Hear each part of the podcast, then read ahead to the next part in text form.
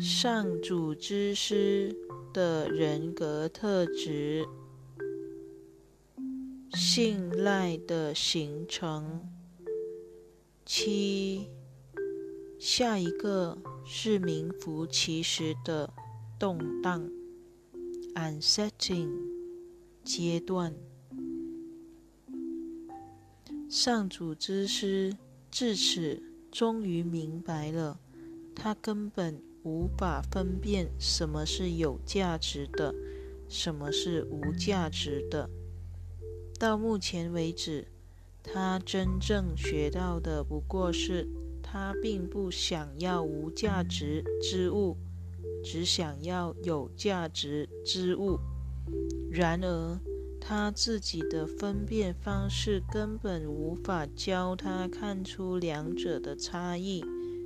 牺牲的观念在他的整个思想体系中是如此根深蒂固，使他无法做出正确的判断。他以为自己已经懂得如何发心了，如今。却发现自己根本不知道那个愿心为何而发。此刻，他感到自己正在追求一个可能历经百千万劫也未必达到的境界，因此，他必须学习放下所有的判断，不论面对什么处境。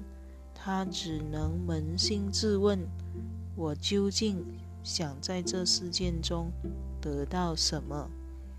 若非前面每一步都能稳扎稳打，这确实是一个难挨的阶段。八，最后到了完成 （achievement）。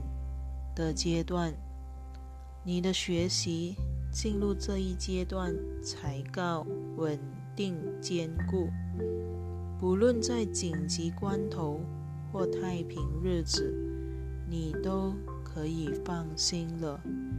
你以前视为彻底负面的事物，如今都会带给你具体的效益。是的。他们一定会为你带来太平安宁的日子，只要你肯脚踏实地的练习，坚定你的信念，一视同仁的运用到生活上，绝不破例。这一阶段会带给你真正的平安，因它全面反映出天堂的境界。此后，天堂之路会愈来愈宽敞而平淡。其实，天堂就在此时此地。真正平安的心灵还会想去什么地方？他岂会放弃平安而去追求更好的东西？还会有什么东西比平安更值得追求？